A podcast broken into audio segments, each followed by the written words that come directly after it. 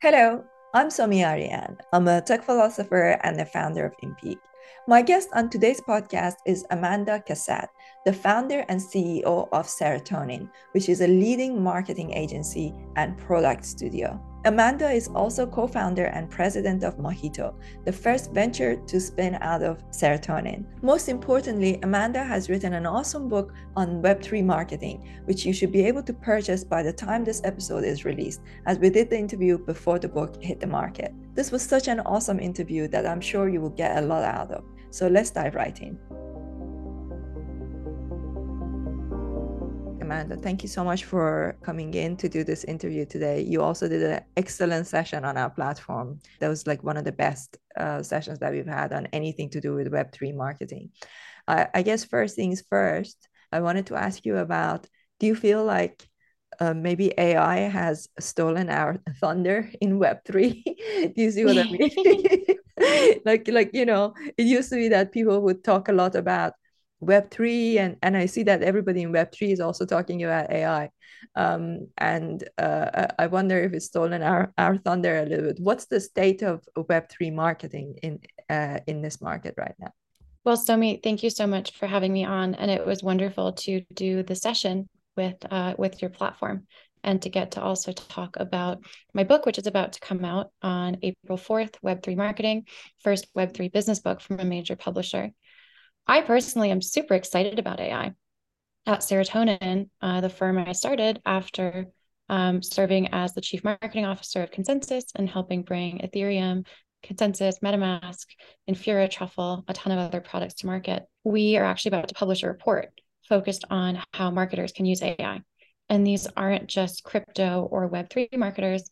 It's about how people doing PR, people working on content and blog post writing, people working on decks, people creating visual brands and imagery can start to leverage these super powerful tools. And so I actually think it all goes together. It's no surprise to me that many of the same people that are excited about how Web3 is transforming the value underpinnings of our increasingly digital lives that we're also really excited about having intelligence that we can access and deploy toward tasks that can make our lives better and more efficient. And so I, I, I was a really early user of ChatGPT. I was so impressed by the difference between the GPT-3 and the GPT-4 model. I've been we've been using um, Midjourney and other stable diffusion AI uh, for creating visual imagery uh, for for a while now, and uh, yeah, I think these things all go hand in hand. I, think there there's so many cool intersections with blockchain and crypto, even beyond our scope as marketers. For example, one of the biggest problems in DeFi is code audits, and the idea of AI automated code audits to check smart contracts for bugs and to be able to assure a potential user that the code's been audited by these you know incredible ai intelligences that are specialized at those functions i think that could have a huge impact. Yeah absolutely. Absolutely. So tell me a little bit more about the book. You said that it's um uh, who, who's the publisher? Wiley. Okay, nice. So it, it's actually a really funny story. So an acquisitions editor at Wiley reached out to me last spring saying, We're going to acquire a book on Web3 marketing. We came to you first based on your background to write it. But if you don't want to write it, we'll ask someone else. and so I'd spent seven years since I started getting into Ethereum in 2015, um, building this um, brand for myself at the intersection of Web3 and marketing. And I felt that suddenly I either had to write a book about it or someone else was going to come and occupy my lane. And I think it forced my hand in the way that I really needed in order to make my dream of writing a book about my experience actually come to life. I wrote it pretty quickly over the summer. Um, got got a manuscript over to the publisher. I'd been thinking about the same thing for seven years and so it, it really kind of flowed um, the the first part of the book is historical it's a history of web 1 web 2 web 3 the origins of bitcoin ethereum daos defi nfts the metaverse that is non-technical. Anybody who understands the internet can understand that part of the book. And the goal is to really describe that history and describe those tools so that anybody can use them, regardless of whether they're a computer scientist or an engineer or a software developer, because that's the most important thing. And then once those tools are in your toolkit, then it's about the tactics and the history of what's actually worked in the past and what we think is going to work in the future. And so the final third of the book delves into those case studies and makes recommendations about how to think about actually building your own marketing department and how to do marketing in Web3. Will there be an audio version of the book? Because I'm more of a. Yes, there'll be a release on Audible and also on Kindle. And did you read it yourself? Did you narrate it yourself? I wanted to, um, but the publishing industry is a funny place. Turns out that the publishers subcontracted the audio to a firm that uses professional readers. They they allowed me to help select which reader would read the book, which was fun. It was interesting hearing audio clips from a bunch of folks. Um, personally, I enjoy um, audio audible books, especially when it's the author reading them. But unfortunately, I didn't get that opportunity. That's interesting. You know, I, have written a book about the future of work and I got somebody else to do the audio, partly because I have an accent and also it's actually very hard. It's very, very time consuming. I try to do it myself, but you need to be coached properly to do it. And it's very time consuming to do it yourself. But uh, you're right. It's always something else when the author does their own audio um, because you can you you have that sense of connection uh, a lot a lot more especially if somebody that does a lot of public speaking and you know their voice and, and it's mm-hmm. kind of mm-hmm. weird when you hear somebody else so well i think your accent yeah. sounds great and that you're reading your own book makes a lot of sense because you know kind of what to emphasize yeah that's right right yeah i found it at the time i was like super busy and it was i found it really hard. I kept trying it and it just didn't come out really well. So totally. some somebody else. So what was your inspiration um behind getting into uh, you know building a, a web3 marketing agency? How is web3 marketing different would you say? When i was building the first web3 marketing team at ConsenSys when i was chief marketing officer i really thought the best marketing team is a hybrid of full-time staffers and external agencies. And i wasn't able to find any external agency partners that understood web3 and so I knew that after my time at ConsenSys was over, I had this opportunity to start a firm to take the best practice that my teammates and I had built from doing a lot of the first token launches, marketing a lot of the first Web3 projects, helping bring to market Ethereum, ConsenSys, et cetera, to the next generation of L1s, L2s, Web3 utilities, DAOs, DeFi, NFTs. And a lot of those folks came with me to start Serotonin. Um, and a lot of our teammates have been working together now for over seven years. When I was trying to hire marketers, a lot of them came with these Web 2 skill sets that were kind of boring. Uh, managing these big paid campaigns on the various Meta, then Facebook business suites, um, just managing spend on these big social platforms. And at the time, you actually weren't allowed to use crypto keywords, Ethereum, Bitcoin, crypto on any paid campaigns. You couldn't put money behind any ad that had any of those words in it. So we were actually stricken and banned from even using those platforms. So the skill sets of most marketers were totally irrelevant to what we were doing. So we had to return to the growth hacker more creative roots of marketing in order to reinvent it for Web3 because of these artificial bans.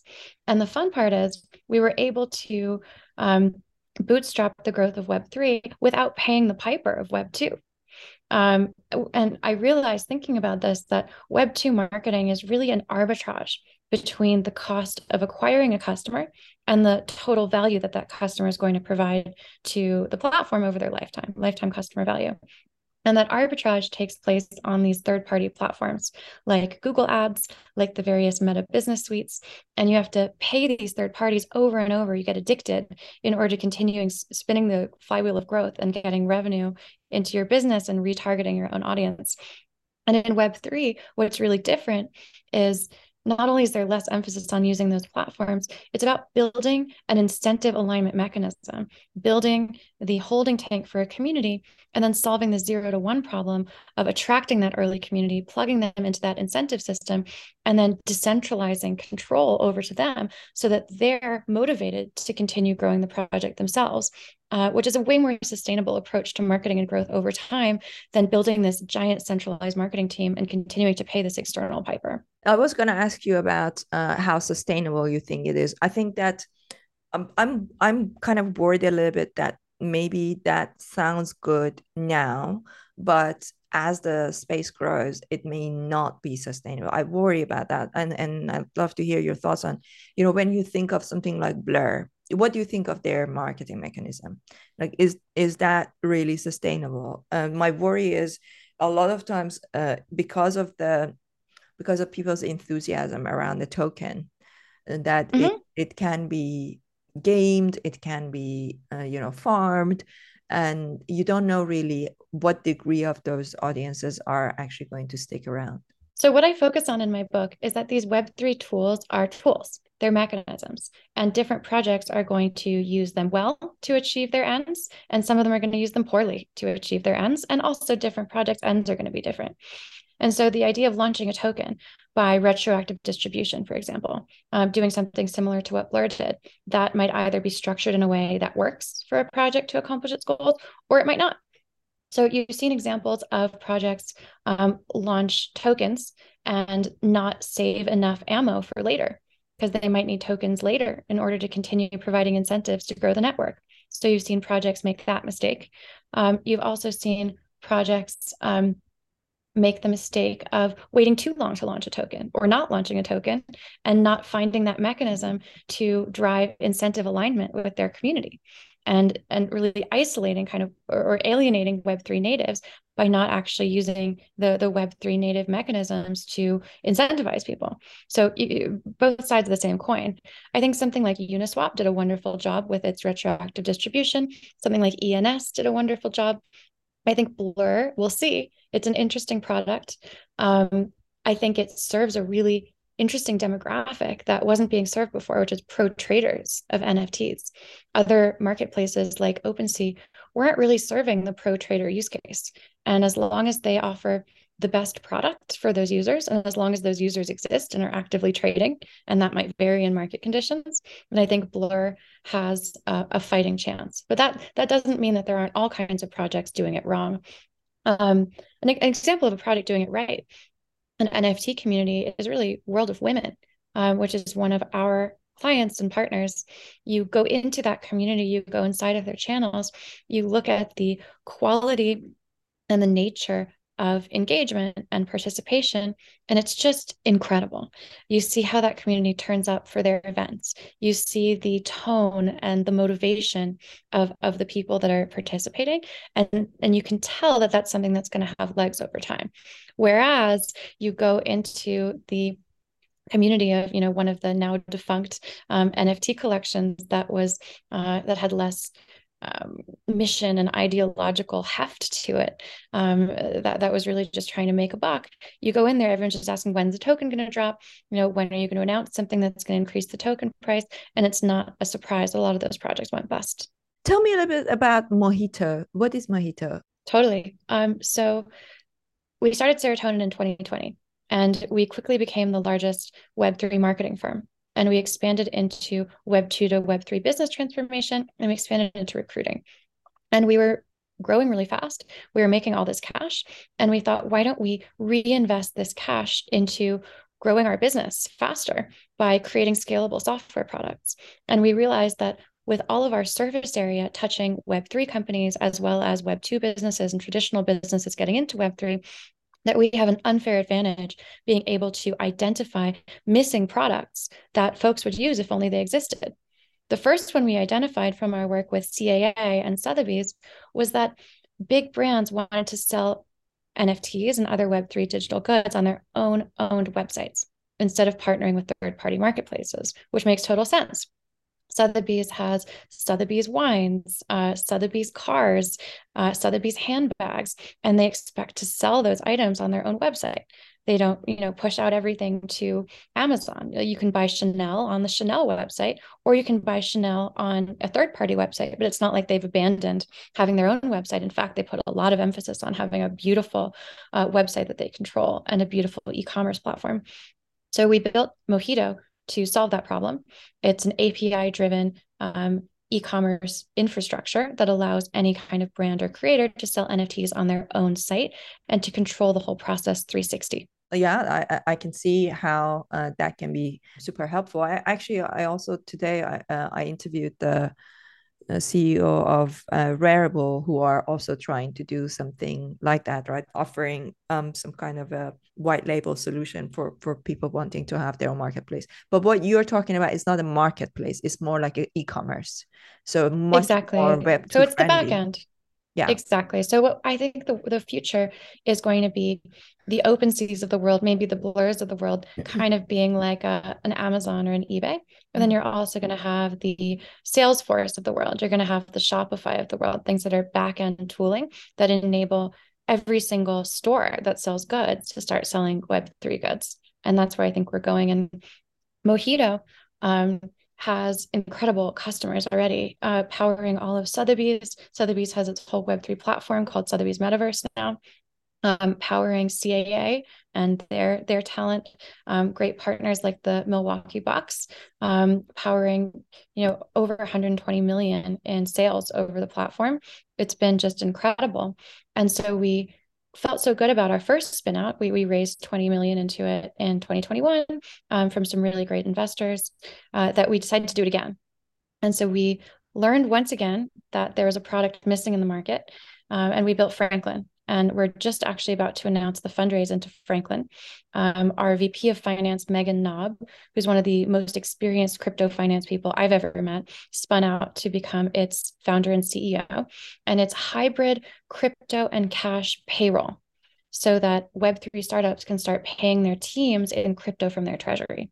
That's really cool. Uh, I actually pay some of our um, uh, members in uh, or team members in, in crypto and it's, it's, a nightmare trying to i would love to introduce you to the franklin team because it's actually the only and the first tax compliant platform for paying your team in crypto. Very cool very cool. Um, how do you see the crypto nft especially nfts continuing to shape the industries because of the bit of a bad rap that we got uh, during the past uh, you know months uh, and, and past year um, it's kind of a shame because it's such an interesting technology. Like for example, on our platform, we've built this this infrastructure where we can simply uh, uh we're we are now going to be enabling from 7th of April, where any uh, community can have their own channel and then they can uh, collaborate with other communities just by adding them from a drop down menu. And this is possible because of the smart contracts. Because in our backend, we've added the smart contract of all these uh, communities. So that's why, mm-hmm. for example, Real Vision now is using the platform. And uh, for example, they just had World of Women. And all they had to do is just like from a drop down menu, choose World of Women and World of Women Galaxy. And mm-hmm. that meant that, and Real Vision. And that meant that that event is now token gated for those two communities. And now they can collaborate and they can do things. They can ha- now have you know full day workshops you know like all, all sorts of things that they can do. And um, all of this is possible because of nfts it's, it wouldn't be possible without them. So um, but but trying to explain this to creators um, and uh, to people who are not in web3 it's just like I, I I get sometimes I when I reach out to you know certain YouTubers, people who are in AI uh, communities, you know, and, and I want to invite uh, invite them on the platform. They're like, this is really interesting, but I don't want to be associated with uh, Web three. Basically, Web three has a marketing problem now, and you're a marketing person. How do we solve that? well, I think it's a decentralized movement. And so the idea that any one person can solve it is wrong. However, um, what we can all do is produce products that are honest and in good faith and be really clear with our customers about what the risks are using our products um, and publish roadmaps for our products that we actually plan to fulfill against uh, and weed out bad actors in our space instead of waiting for regulation to come down or enforcement to come down against companies or projects that are bad um, self-policing as a community and calling out when we think that projects are low quality or pursuing you know bad business ethics. In, in, in the early days of the internet too you saw a lot of scammers. You saw a lot of people trying to make a quick buck. And sadly, the early internet earned a bad reputation after uh, the, the the first bubble uh, bust. You know, Pets.com collapses, and you get headlines saying the internet might be a passing trend, or you get major economists saying the internet might have the same impact at the end of the day as the fax machine. And whenever we go through a bust cycle in crypto, that's people's opinion. And then when we go through a boom cycle, everyone's excited again. And so I think it's important for the sanity of people in the space to remember that it is cyclic, it always has been, and it will come back. And that the best thing we can do is offer things that are high quality and and and self-police our own community. That being said, the use cases that you're talking about are non correlated with crypto markets. It's just an actual NFT use case that you can gate an event with an NFT and use that to collect really high quality data. And in order to reward people, in order to build community, in order to engage better with your users. And so I think we're going to see a lot more of these non correlated use cases, and they may or may not brand themselves as being Web3 or NFTs. They may just be this is a membership card, this is a rewards point system, this is how you access this event, this is how you can claim um, some value that's being sent to you as a reward. That's very true. You know, one of the issues uh, right now in Web3 is that um, it's quite insular and we, uh, we have got a bit of an echo cham- chamber. We're not we're not really talking to the outside world um, and um, i don't want to name names but there are um, certain communities that i'm part of uh, that i've been you know a holder for for quite some time and it's just quite draining when you go into the the uh, the discord the communities you know that the, all everybody's talking about is the the floor price and you know where where we are right now. And it just i worry that we're we're kind of wasting this great um, technology um, and and not really um, pushing it forward. You know what what do you think could happen if we don't reach out to um, you know and, and and educate the rest of the uh, the market? Because you know one of the questions i had what would you say to people who are look who are in web 2 looking uh, to come into web 3 but to be honest how many people are really looking to come into web 3 i wonder if that is directly correlated with the price of uh, crypto and and if the price goes up then pe- more people are wanting to come in. But then that's kind of for the wrong reasons. Well so here's what i think happens. I think um, there will be a wave of activity. There will be price activity then there's more investment in Web3 companies. Then there's more hiring by Web3 companies. Then there's more news about Web3. And a combination of those factors reaches professionals that perhaps didn't know about it before and motivates them to get excited about it. And you see value flowing from fiat into crypto, into Bitcoin, into Ethereum, into NFTs, all kinds of other things. But the most interesting long term store of value and value transfer into crypto is professional skill sets. So we're starting to see more and more professionals get up to speed on Web3, get excited about it. And then when the market pulls back, not all of them, but the plurality of them stay. And so it's like waves that wash up shells on the seashore. And each time there's a wave, we get more shells, more shells, more shells. And those people define their careers around being in Web3. They dig in their heels and they commit a huge portion of the time. And that's going to be what keeps driving Web3 forward. And that was a big motivation for me to write my book because I think that Web3 isn't accessible to people without technical skill sets. And that's why it can seem scary, it can seem forbidding, but actually, our space has so many opportunities for people with all kinds of different skill sets. And what are the chances that the small percentage of marketers, for example, who already are working in Web3 are the best marketers in the business? No, statistically, the chances are that the best of us still aren't in the space. And what's going to drive the space forward is attracting those people to our movement, onboarding them so we can have more bats at excellent strategies and excellent performance. 100%. One of the ways that I personally see I can contribute to bringing more people into the space is by focusing on creators. You know, I'm like thinking about, um, you know, with our platform, we're uh, making it easy for Web2 creators to come in as well and uh, enabling both of the possibilities and then show them what are some of the things that are possible to do with tokens that they couldn't do otherwise. And you know and, and kind of introducing them to that um, uh, to that technology as well. Um, there when i think about the use cases of um, uh, of tokens for building a business there are three main ones that uh, come to mind.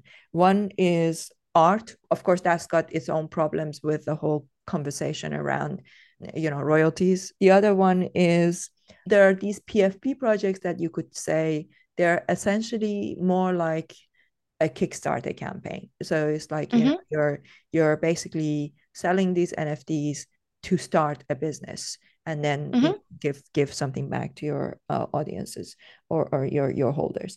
And then the um the third one which i think is very much of a question mark right now is for creators who need um, subscription models. They need they need mm-hmm. recurring revenue. First of all do you agree with what i just said with those three use cases? And and am i missing something? And of course there's the loyalty right? So loyalty right. Yes that's what i was going to say. I was going to say membership programs and loyalty or rewards programs are going to be huge. Yeah. Um, for example, loyalty or rewards, there are all kinds of GDPR style restrictions on storing personal data that make it a lot easier to have a blockchain based um, CRM or database of your users that also records all of their past use without necessarily storing any of their identity information. So that can be a huge benefit to companies looking to do something that looks as simple as airline miles um, instead of having that stored on servers, which can also be hacked or compromised. Uh, so I think we're going to see a ton of that. I think the membership stuff is really cool too, where we get to see things at Serotonin sometimes before they come out because we start working on it. We're going to see some really cool membership stuff launching. And the the motive here is, let's say you're a restaurant um, that wants to start a members program. Um, that guarantees you a table or let's say that you're um, a hotel that's starting a club or whatever it is that requires a membership people are willing to pay more for that membership if it's an nft because they're parking the capital rather than consuming the capital because at least in theory they could flip out of it if they don't need it anymore by selling it to somebody else and if I feel that if I buy a membership for $100 and I'll never get that back, maybe I'll be more circumspect about spending the $100. If I know that if I decide I don't like the membership anymore, I could just sell it and get my $100 back, it's a no brainer to buy it. Sorry to yeah. interrupt. Uh, of course, you don't always get it back. Sometimes you may get a little bit of it back. Of course, you might be wrong. You might be wrong. It might go down in value. It might go up in value. Totally. But the mentality is that you could whether it goes up, whether it goes down, whether it stays consistent, that you could resell it much more easily um, than than something that you can't resell because there exists a secondary liquid market. Like it's very eh, there, there's no real liquid market for reselling some kind of digital membership that exists outside of Web three. Yeah, um, really frictional. And so I think we're going to see a lot of these rewards programs and a lot of these memberships. And other than that, um, I think I think you covered it. Um, I think you know in terms of I think there also the things you described blend a little bit. So if you look at NFT now, for example, um, then they're they're a, a, company that we work with. Uh, they just sold out their um, Now Pass, which really demonstrated um, the enthusiasm their community has for their product. They made over a million dollars in 48 hours, 1730 unique wallets, um, bought the pass with a lot of super notable holders. And yes, that revenue will, I'm sure, be used to power the operations of the business. Um, uh, but it wasn't their original fundraising event, right? Um, they'd already raised funds, they'd already uh, built their product, gotten product market fit, already built a community. Um, and so, partly for fundraising, partly for subscriptions, partly for access, partly for rewards. Um, and so, what, what they're bringing to market is really a blend of all those use cases. And I think we're going to see a lot of really successful blends, especially when there is a product in question that people want. That's right. Yeah. So, for example, we are looking to potentially have um, a PFP that will become um, like a membership of the platform for the first because the platform membership will be something that's like ongoing right? Like it, it will be subscription model. But for the first say 5000 people or for the first 2000 people they will get maybe the li- lifetime pass or or something that is like you know more unique that they can like you say you know that they can sell if they want or or if they want to keep it they keep it. But it's it's a great instrument for building that uh, early adopter community um, the challenge that comes with it we are seeing this now is that when there is a bull market and the prices go up people sometimes buy when it's going up because of FOMO, and and then um, when there is a bear market and the prices go down, people feel like they are, um, you know, that that they've lost money. So so that's one of the issues that um, comes with it. I think selling out in a bear market is a good idea. Um, selling out in a bull market is a difficult one because then you end up with uh, thousands of holders that that maybe feel like they've lost money. Yeah. So what we always say is when the market is down, it's like driving a car with a low suspension. You can feel every little rock and every little stick in the road and it's a great way to get in better touch with the road uh, get better more granular feedback from your target market from your users. And you have an opportunity without that cushioning to achieve better product market fit such that your product can be optimal for when we go back into the bull market. And so so bear markets are the time to get product market fit. Bull markets are the time to scale up selling your product and building your community. The other thing we say a lot is we talk a lot about the importance of early community. So we compare early community to a spaceship. Aliens arrive, they put down a ladder somewhere on Earth. 20 people, wherever they put down their ladder, get on their spaceship. Then the spaceship flies off and they're stuck with those 20 people forever.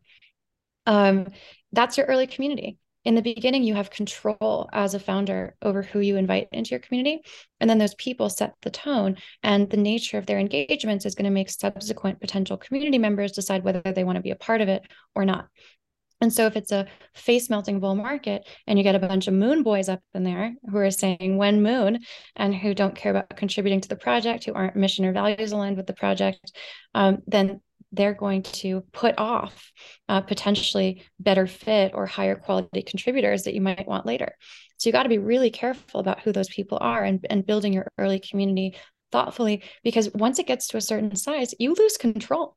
It just is what it is. So, uh, final question: what what sort of trends do you see um, coming up in the the thing is this space moves so fast that uh, you know we could talk about something and like next week something comes on and and and changes everything. But um you know we've seen a number of trends. There was like free mints application nfts you know uh not paying royalties you know like there's been all sorts of different different trends that has happened. Um do you see any kind of major trends coming up in the space right now like from where you stand? Are there like early signs of interesting things happening that we might need to be aware of Yes, totally. And I think that what's going to bring us into the next bull market is a combination of things. There's probably going to be some kind of institutional thing. There was last time. There'll be like, like with Michael Saylor putting Bitcoin on the balance sheet. There'll be some kind of, you know, um, guerrilla event like the Metakovan $69 million sale of the of the Beeple NFT and how that kicked off NFTs. And there will be genuine innovation uh, in Web3, like uh, DeFi, like the the innovation around yield farming, liquidity mining, and those those variables in common, paired with macro conditions, paired with um, being in the right spot in the Bitcoin halving cycle, all, all those things together um, work together to pull us into the next um, positive cycle and better market conditions. The innovation part is the most interesting part to me. Um, because at serotonin we have kind of a um, lightning rod where oftentimes we're the ones that get hit first by these new innovative projects that are coming to us for help before they launch. Um, and so what we're seeing right now is a bunch of excitement around uh, web3 social for example. Um, social is a non-correlated asset. So it's not going to be correlated with the value of crypto markets. Um, it's the idea that you should be able to own your own reputation and own your own following and have that be portable across all the different social platforms that you're building on. So I had friends that built giant followings on Facebook, for example, five, six years ago, millions of followers, and now nobody's on Facebook and they can't transfer, convert those audiences, they're trapped. And I think in the near future, creators are only going to be willing to add value to a platform um, and bring their followers to a platform if if their following is going to be portable. Um, and Web3 is the best way to do that. So I see Lens Protocol by Aave working on that, and I see a bunch of other players working on it. And it's a great, it's a great problem, and it's non-correlated. Another non-correlated thing um, that I've been seeing a bunch of is real-world assets on chain. Um, we're going to see that with real estate. Roofstock did a very cool job selling the first single-family home as an NFT. I think that's a game changer. Um, luxury goods are going on chain we're going to see NFTs become receipts and certificates of provenance, starting with really beautiful, luxury, high quality goods that already have always historically had certificates of authenticity, but going down to uh, lower price goods because it's so cheap to create an NFT, might as well just use NFTs to replace receipts. And that's another set of non correlated assets. Then also, we're going to see a lot of these NFT use cases, I think, around membership programs and rewards programs. So if you're buying a pair of sneakers, or if you're buying a latte at Starbucks, which just launched this big Web3 program, you're not going to check the performance of crypto markets the same way that when you're buying, you know, a cup of coffee, you don't check the performance of the dollar against the ruble against the won. You may look at how much money is in your bank account, but it's non-correlated with market conditions. And so I think those programs also foster non-correlated assets. Finally, I think um, we're going to get some. I, I, actually, two more things. I think L2s um, are going to be are going to be really interesting. Um, we work with, Polygon. Um, excited about a number of other L2 concepts as well, especially as there are more consumer applications that don't require decentralization um, for every transaction, um, but that you can rather, rather like settle out. I think that's interesting. Um, and then I'm super fascinated by the Cosmos ecosystem. I think they have a they have a cool idea. Um, instead of legislating the L1 protocol wars ad infinitum, L1 protocol wars like are you building on Ethereum versus Solana versus Avalanche? Instead of that, the pioneering this concept that every DApp um, should have its own chain and should actually be built on its own customized L1 that all share um, consensus mechanism and cryptographic security. I think that's just a paradigm shift um, on uh, on the way we've thought about building on L1s in the past. And I think it's going to be these paradigmatic shifts and and genuine innovation using the substrate of Web3 that takes us into the next market cycle. 100% i'm i'm very interested in cosmos actually. I, I don't know if you are connected with them. I'd love to have them on the on on a, on the pod. We'd be happy to connect you. That would be amazing. Um, there's so much cool stuff going there we work with. Um, osmosis for example. Um, osmosis most people that who know cosmos know it as one of the leading dexes or the leading dex in the cosmos ecosystem but they've actually built a ton more than that. Um, there, there are a ton of other great projects out there. Keplr um, the, the mm-hmm. wallet that's used in the Cosmos ecosystem is really excellent. I really like um, their interface and how it helps you stake and claim your staking rewards inside the wallet. There's some really cool stuff there. You also mentioned Lens Protocol. We are integrating with Lens Protocol uh, on our platform so that um, because we are we are building um, a profile section. So essentially, what we are building is the LinkedIn of the future. That's what that's how we see it. You know, super we, cool. We want to really disrupt that uh, that area, but we are going with content first, not with profile and and chat first. You know, because the reason why we are going with content first is because we are attracting content creators first you know so we are focusing on bringing in content creators and and and um, you know communities uh, like real vision like you know um, uh, zen academy uh, like impact theory overpriced jpegs and they're all using the platform right now. There's definitely a lot of super interesting things uh, happening and i just can't wait for the broader market and and the the wider ecosystem discovering it i just uh, had the team from uh, starbucks on the podcast there that's really interesting what they're doing i think mm-hmm. a lot of other communities other sorry other companies are going to see that that's the way to do it. Um, you know, that's that's the way to do it for a lot of big brands. Um, and I'm yeah, very excited about the space. I'm definitely going to get your book on Audible and listen to it, and uh, I'll also get a few of the um, the physical copies to give away to our community. So thank you so Fabulous. Much well, thank you so much for having me, and uh, so excited that you're going to get to experience the book as well. I hope you enjoyed this interview with the wonderful Amanda Cassatt. Be sure to pick up a copy of her book, Web3 Marketing, a handbook for the next internet revolution, and give her a follow on Twitter. If you enjoyed this podcast, be sure to subscribe to it on Apple, Spotify, or any other one of your favorite podcast channels. And don't forget to give it a five star rating and write a review. The full interviews are also available on my YouTube channel, The Somi Arian Show.